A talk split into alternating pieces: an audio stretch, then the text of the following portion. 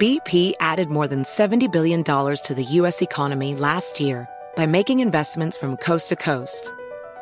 Investments like building charging hubs for fleets of electric buses in California and starting up new infrastructure in the Gulf of Mexico. It's and, not or.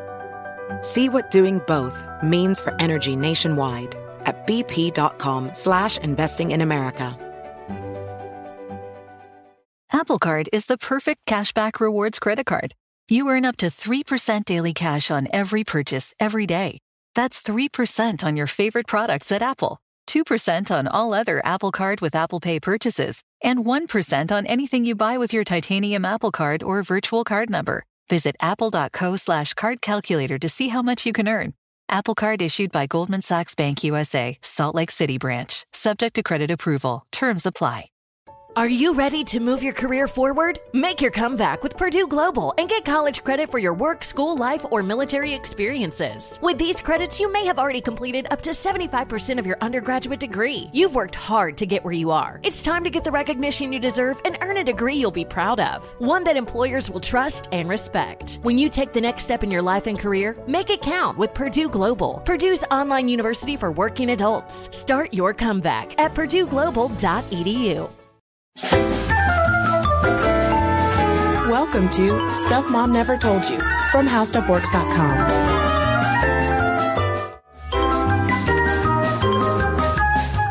Hello and welcome to the podcast. This is Molly. And I'm Kristen.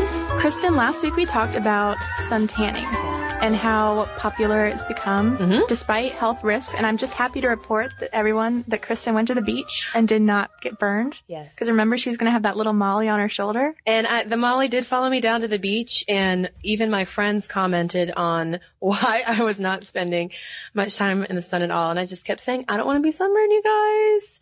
My coworker has freaked me out about suntans. So little Molly on your shoulder did her work. I hope she's She done some work for all, everyone out there Yes. when they head to the beach. Um, but we alluded to the fact in that podcast that uh, while we tend to have this ideal that a tan is a healthy, you know, glowing thing that can make you more attractive, Mhm. that is not true around the world. And, you know, we talked about how uh, historically pale skin was always seen as this sign of class because you didn't have to go out and be in the fields all day. And it turns out that, you know, people with white skin are not the only one who have had this history of, of pale skin being better. It in fact extends to people in Asian cultures, African cultures, all around the world. And so that's what we're going to talk about today is how this ideal of pale skin Mm-hmm. has led to this huge business of skin lightening and skin whitening. Yeah, a friend of mine um, who's Vietnamese actually just got back from visiting relatives in Vietnam and they all commented to her on how dark her skin was and they were mm-hmm. all trying to, to push these skin lightening creams on her and she was saying how it was really hot and humid when she was there but whenever she'd go out other, other girls her age were always wearing long sleeves and hoodies and it was to protect themselves from the sun because the last thing they wanted to do was to get a tan and become even darker. So we want to talk about the industry of skin lightening, the culture behind it, and why, in similar ways that women in the United States take health risks to get a tan, mm-hmm. women in other countries and other parts of the world also take health risks in order to lighten their skin. But first, I think that we should start out with a little bit of science to talk about why we even have different shades of skin tone, because there are a lot of interesting theories about why white skin even evolved. Yeah, so what they think is that when humans started migrating out of Africa, they were going to higher latitudes where there are lower levels of vitamin D, which means the sun is less intense. So this caused sort of just the gradual light, lightening effect of, of skin, Mhm. this migration north. And that's sort of been like the, the main theory for a long time. But there was a Live Science article in 2009 that talked about maybe some other possible reasons that this could have happened. Um, one idea was that because uh, dark skin is more prone to frostbite, when uh, people went north into colder latitudes, it became sort of something to negatively select against because you'd want to have skin that was less prone to frostbite in colder temperatures. Um, one theory that I think is kind of interesting given some of the other things we'll talk about is that men started preferring mates with lighter skin. So they would select sexually for lighter skin mates and that would just continue on and on. And they said that they would do that because lighter skin was supposedly a sign of youth and fertility. And how many times have we talked about the ways in which we unconsciously are selecting for the most fertile mate? yes. So that makes sense that, you know, they would see this as, you know, people, you know, babies have lighter skin than adults do. So yeah, you would look for someone who is young because it's a sign of fertility and you can continue the line. Um, one theory is that when we moved away from subsistence based, uh, feeding ourselves, you know, the hunting, the gathering, and Mhm. went more to agriculture, we eliminated a lot of vitamin D from our diets and that that affected our skin color. So lots of theories out there. So when we talk about the history behind this, uh, the, the preference for lighter skin, a lot of times we might assume that it has a lot to do with Westerns coming in and imposing our cultural values onto these Eastern cultures. Basically, um, making whiteness the new sign of wealth and class. But it predates any kind of Western infiltration. Yeah, that was the most interesting thing to me is because that's what I assumed is Mhm. that people were subjected to these Western standards of beauty and they have been. That's probably a big reason as to why these ideals have continued and carried on. But according to a lot of research, this uh, idea that white skin is better skin has been around, you know, since the beginning of time. Yeah. And there, there's talk about how in these really ancient uh, Japanese cultures, applying white powder to the face was considered a woman's moral duty. Um, in ancient China, women would swallow powdered pills because they thought it would make them whiter. Powdered pearls. Powdered pearls, powdered pills. um, but yeah, I mean, all through history, there are these examples of how people, especially in Asia, thought that, you know, you've got to have really white skin and it would eventually affect your marital status, how Mhm. much money you made. It just, it goes on and on, all these reasons why you'd want to have beautiful skin. And it's built into the language. Like Yeah. fair and beautiful in India are synonyms. Yeah, and there's a Chinese saying that's persisted throughout the ages too that whitening is everything. Basically, you can cover up all of your defective parts if you're white. This also extends into Arab cultures where whiter looking children tend to be more preferential. And even in uh, Latino cultures, whiter looking Spanish women are sometimes considered more attractive. Right. So, I mean, even though it, it's sort of, uh, as a tale as old as time, according to this research, you know, then they do, they do become subject to these same sort of, uh, beauty ideals that people in this country are also subject Right. to. Right. And I don't think that we should discount the fact that Western beauty ideals have probably had a major impact Right. on the persistence of the value of whiteness, um, which sounds weird to say as like two Caucasian girls sitting here talking White about it. privilege. But yeah, but it, but it, this these are the the facts. So it's kind of interesting how it's maybe um, compounded. Yeah. I mean, you're seeing roots. white movie stars, white models. When they're picking models for advertisements, they pick the ones with the really pale skin. So you do get that reinforcement that white skin, light skin is better. hmm And it's just that association that we saw even in Western cultures with wealth and higher education levels.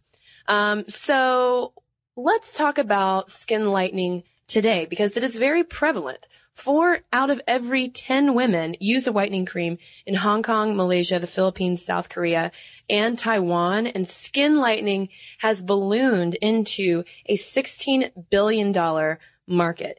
And people are not only trying to whiten just the skin that you might see um, uh, outside of their clothes, but also their armpits. And some women might even try to lighten their nipples. So how do these skin lightening creams work? I mean, they're just so prevalent in, in a lot of these countries. Some of them contain acids and that will remove the old skin to reveal lighter skin underneath.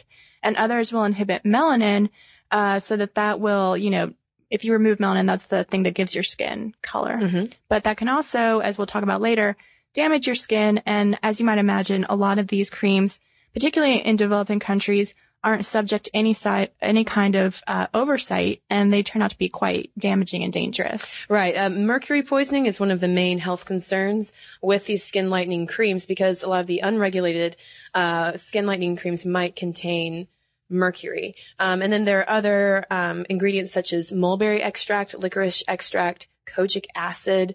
Um, there's also, I think it's hydroquinone, which is the mercury based acid, which is one of the most dangerous ones. Yeah. I mean, if we've got uh, a movie star who eats sushi and gets mercury poisoning, you can only imagine how bad it would be to have it, it seeping into your skin. Right. If you're day by applying day. it regularly. And like you mentioned, Molly, there can be some negative side effects to it. For instance, some of these might actually, they might start bleaching your skin, but leave you with darker patches of skin after you've used it for a long time. It'll, um, it'll just give you a really patchy appearance. Um, and that's called ochronosis, which is the appearance of very dark patches of skin that are difficult to remove. You might also develop something called leukoderma, where the skin loses the ability pr- to produce pigment. So that actually turns areas of your skin pink.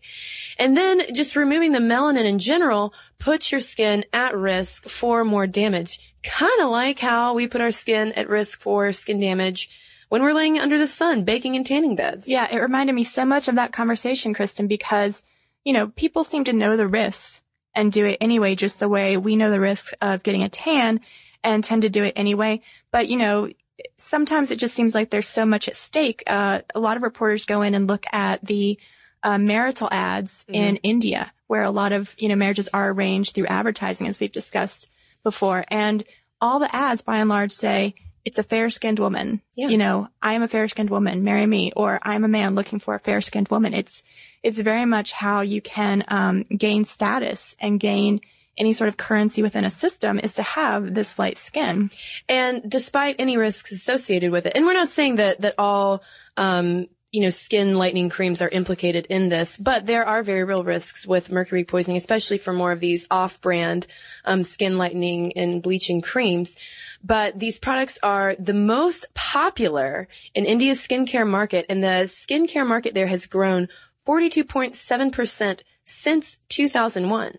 So this is something also kind of like tanning. It's interesting you keep seeing the parallels that has really picked up in the past decade or so. Right. And it's really interesting to see how advertisers market skin lightening because, you know, there's a lot of people who think that uh, when we tan or when we put on makeup, we're buying into some sort of ideal that the makeup companies are selling us. And they've been able to use that same sort of mes- message of empowerment that you can fix all your flaws with these skin lightening creams. And, you know, um, there was one headline about, uh, in the New York Times telling India's modern women that they have power even over their skin tone. And this idea that, you know, you take this, you know, quote unquote Western sense of empowerment of being, uh, an enlightened woman, no pun intended, but being sort of an independent person who can, uh, make your own money and control your own destiny and applying that to skin lightening. It's a very powerful message the same way that some people would argue that uh, lipstick is sold to us or, you know, the idea that, you know, by taking control of your appearance, you can take control of your life and get a better job and get, you know, land that perfect partner. And the same cosmetics companies that are marketing bronzers and similar products in the West are marketing skin lightening creams in the East under the same types of advertising. Yeah. Because it's all about like the tagline for Fair and Lovely, one of the most popular skin lighteners out there is the power of beauty. And I mean, that sounds like something we hear about in the American cosmetics industry as well. Yeah. It's just different types of beauty ideas being peddled to us by the same companies that are making so much money off of this. And you know, it's um I think that you know we're we're given this message that every skin color is beautiful. Truly, it is. Uh, but uh, you know, we are we would be hypocritical if we said you know skin lightening should stop because uh, they, so that would you know someone would, could make the argument that then you know every American woman should give up her skin wrinkle cream. That if we are applying things to our skin to change it, that you know we can't judge people who are giving themselves mercury poisoning trying to look whiter. So it sort of goes to the heart of what we try and do in a lot of these episodes, Kristen, where we unpack why we do certain things we do, like wearing high heels, wearing makeup, etc. You know, it's just, it's a, there's a really long history and a really effective marketing system in place. And we should point out too that this isn't just marketing aimed at women. Um, Fair and Lovely has spun off into Fair and Handsome for men, and it has become incredibly popular as well. Kind of like how you know plenty of men go out and tan themselves in Western culture. So I think that, you know, whenever we try and do a takeaway from this, it's, you know, know your risk and know why you do it. And, uh, you know, we may not have the biggest, uh, audience in, you know, India and China and all that. But, you know, it still affects women in the United States. We don't want to, to imply that this is something that only happens other places. This beauty ideal can affect you no matter where you are. Mm-hmm. So be aware of why you think certain things are beautiful, I think is good advice for any woman or man. Or man. And on that note, why don't we head over to some listener mail from mom stuff at howstuffworks.com.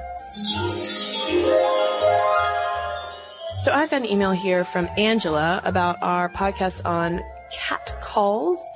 And she writes, I don't have much of an opinion on cat calls other than to say that I think our society in general is often far too sensitive. Hmm. I do, however, have a funny cat call story. A friend of mine was walking her grandmother's very large and dopey Labrador one day and passed by a group of construction workers who were pouring a sidewalk. The whole group of them began whistling and shouting, and she lost control of the lab as he took off tromping through their partially set up concrete, leaving a permanent set of big lab paw prints. Perhaps they learned a lesson that day. Almost 20 years later, I still giggle when I hear a cat call while walking my own dogs.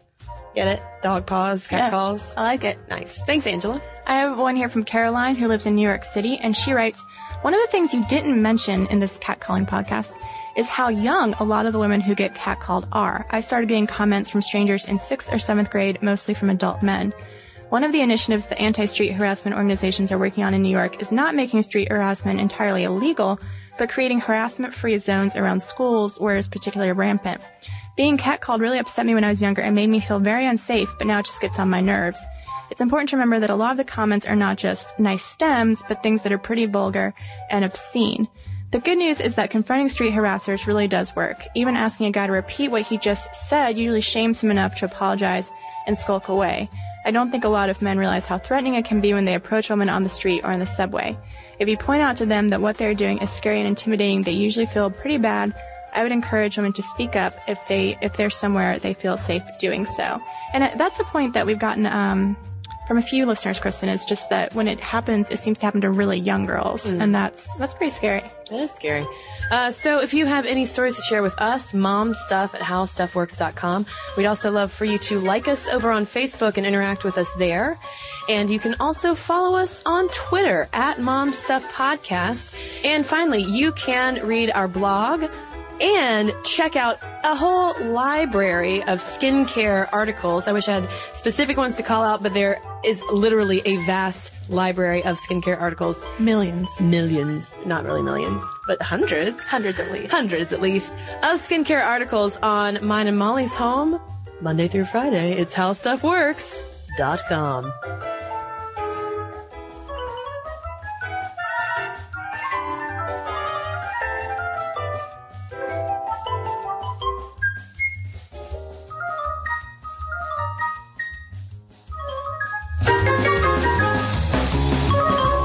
Be sure to check out our new video podcast, Stuff from the Future. Join HowStuffWorks staff as we explore the most promising and perplexing possibilities of tomorrow. The HowStuffWorks iPhone app has arrived. Download it today on iTunes. Does money stress you out? Let Facet flip your financial chaos into clarity. Finding Facet immediately put us at ease. Facet's innovative approach to financial planning ensures your money works as hard as you do, enabling members to experience the joys of having your finances in order. And That makes us Facet for life now, I guess. Visit facet.com, F A C E T.com to learn more. This ad is sponsored by Facet. Facet Wealth is an SEC registered investment advisor. This is not an offer to buy or sell securities, nor is it investment, legal, or tax advice. These testimonials are from current Facet members who are not compensated. All opinions are their own and not a guarantee of a similar outcome.